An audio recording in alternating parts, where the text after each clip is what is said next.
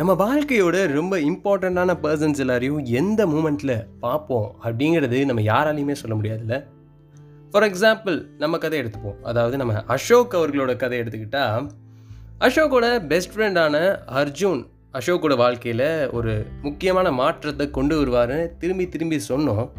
ஆனால் அர்ஜுன் அவர்கள் அசோக்கோட வாழ்க்கையில் கொண்டு வந்த மாற்றமே வந்து பிரியா தான் ஏன்னா இப்போது அர்ஜுன் அசோக் மீட் பண்ணாட்டி பிரியாவையும் அசோக்கெல்லாம் பார்த்துருக்க முடியாதுல்ல? ஸோ இப்போ நம்ம பாட்காஸ்ட் எபிசோட் அதாவது இந்த கதையோட மெயின் ரெண்டு கேரக்டர்கள் இப்போ தான் மீட் பண்ணிக்கிறாங்க. இதுக்கப்புறம் என்னெல்லாம் நடக்குது அப்படிங்கிறதுலாம் தொடர்ந்து பேசுவோம். யூஆர் லிஸ்னிங் டு தமிழ் ஹெஸ்ட் பாட்காஸ்ட்னா உங்கள் ஆர்ஜே அண்ணாமலை. நம்ம அசோக் பிரியா பற்றி என்ன சொல்கிறாருன்னா பிரியா வந்து ஒரு அன்யூஷுவலான பொண்ணு. ஏன்னா பிரியா வந்து ஒரு டாம் பாய்கள் அதாவது பையன் மாதிரி நடந்துக்கிற பொண்ணுங்க. கொஞ்சம் போல்டாக பசங்க மாதிரியே பைக்லாம் ஓட்டிட்டு அவங்க தான் டாம் பாய்கள் அண்ட் பிரியா ஒரு டாம் பாய்கள் பிரியா ஏன் டாம் பாய்கள் ஆனாங்கன்னா பிரியாவுக்கு அம்மா கிடையாது.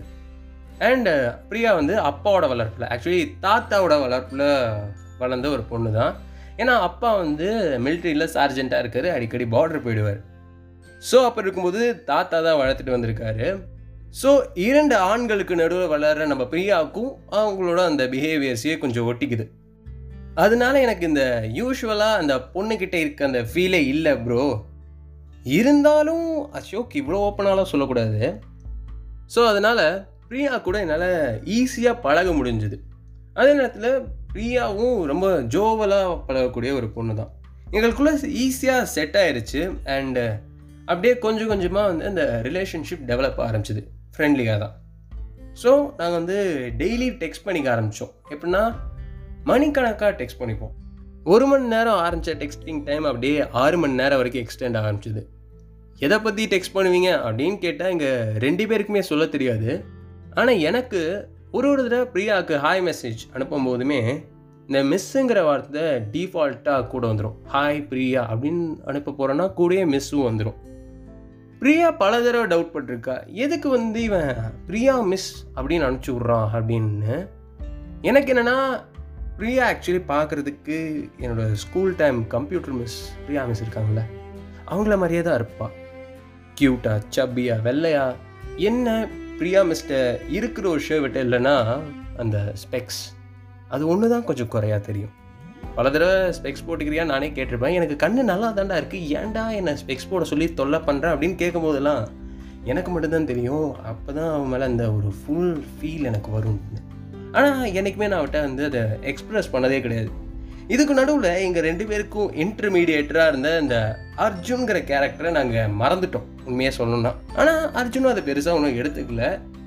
ஸோ இப்படியே வாழ்க்கை போயிட்டு இருக்கும்போது பிரியாவுக்கு நடுவில் பர்த்டே வந்துச்சு. ஸோ பர்த்டேக்கு நானும் அர்ஜுனும் ஒன்றா தான் கிளம்பிட்டு இருந்தோம் இதுக்கு வந்து நடுவில் நான் ஒரு பிளான் போட்டேன். அதாவது பிரியாவை பர்த்டேலே வச்சு ப்ரப்போஸ் பண்ணிடலாம் அப்படிங்கிற பிளானில் இருந்தேன். அண்ட் ரெண்டு பேரும் கிளம்பிட்டு இருந்தோம் திடீர்னு நம்ம அர்ஜுனை மட்டும் காணோம். வண்டி எடுத்துகிட்டு போயிட்டான்.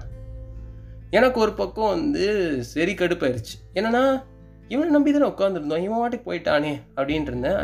ஆனால் போகாமலும் இருக்க முடியாதுல்ல.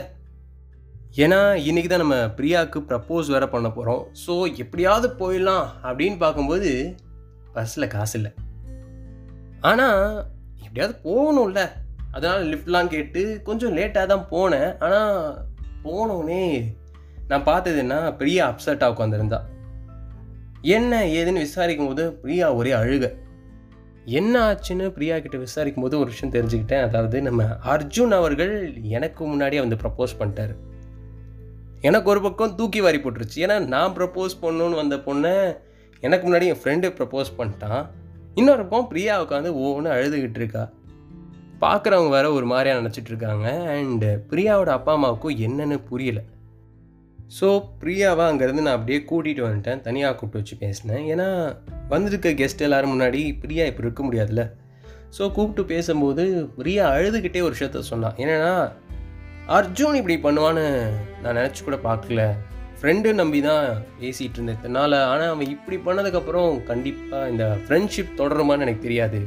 இனிமேல் அவன் கூட நான் பேசவே மாட்டேன் அப்படின்னு சொன்னால் எனக்கு ஒரே கில்ட்டியாக போயிடுச்சு ஏன்னா கொஞ்ச நேரத்துக்கு முன்னாடி இதை பண்ணுறதுக்கு தான் அவசர அவசரமாக நான் கிளம்பி வந்தேன். அண்ட் ஒருவேளை நான் ப்ரொப்போஸ் பண்ணியிருந்தா இதே நிலைமை தான் எனக்கும். ஸோ நம்ம அசோக் அவர்களோட நிலை இப்போ கொஞ்சம் மோசமாக தான் இருக்குது ஏன்னா இப்போ அவரோட ஃப்ரெண்ட் இப்படி பண்ணிட்டாரே அப்படின்னு எடுத்துக்கிறதா? இல்லை இதே கருத்தை நம்ம பண்ணியிருந்தோம்னா நம்ம நிலை என்ன ஆயிருக்கும் அப்படின்னு யோசிக்கிறதாங்கிற ஒரு கன்ஃபியூஸ்டு ஸ்டேட்டில் தான் நம்ம அசோக் இருக்காரு. ஸோ இதுக்கப்புறம் நம்ம அசோக் அவர்கள் பிரியாவுக்கு ப்ரப்போஸ் பண்ணாரா? அதுக்கப்புறம் பிரியா அதை ஒத்துக்கிட்டாங்களா? இந்த மாதிரியான விஷயங்கள்லாம் தொடர்ந்து பேசுவோம். நீங்கள் கேட்டுருக்குது தமிழ் ஹிப்ஸ்ட் பாட்காஸ்ட் உங்களை ஆர்ஜே அண்ணாமலை. ஸ்டே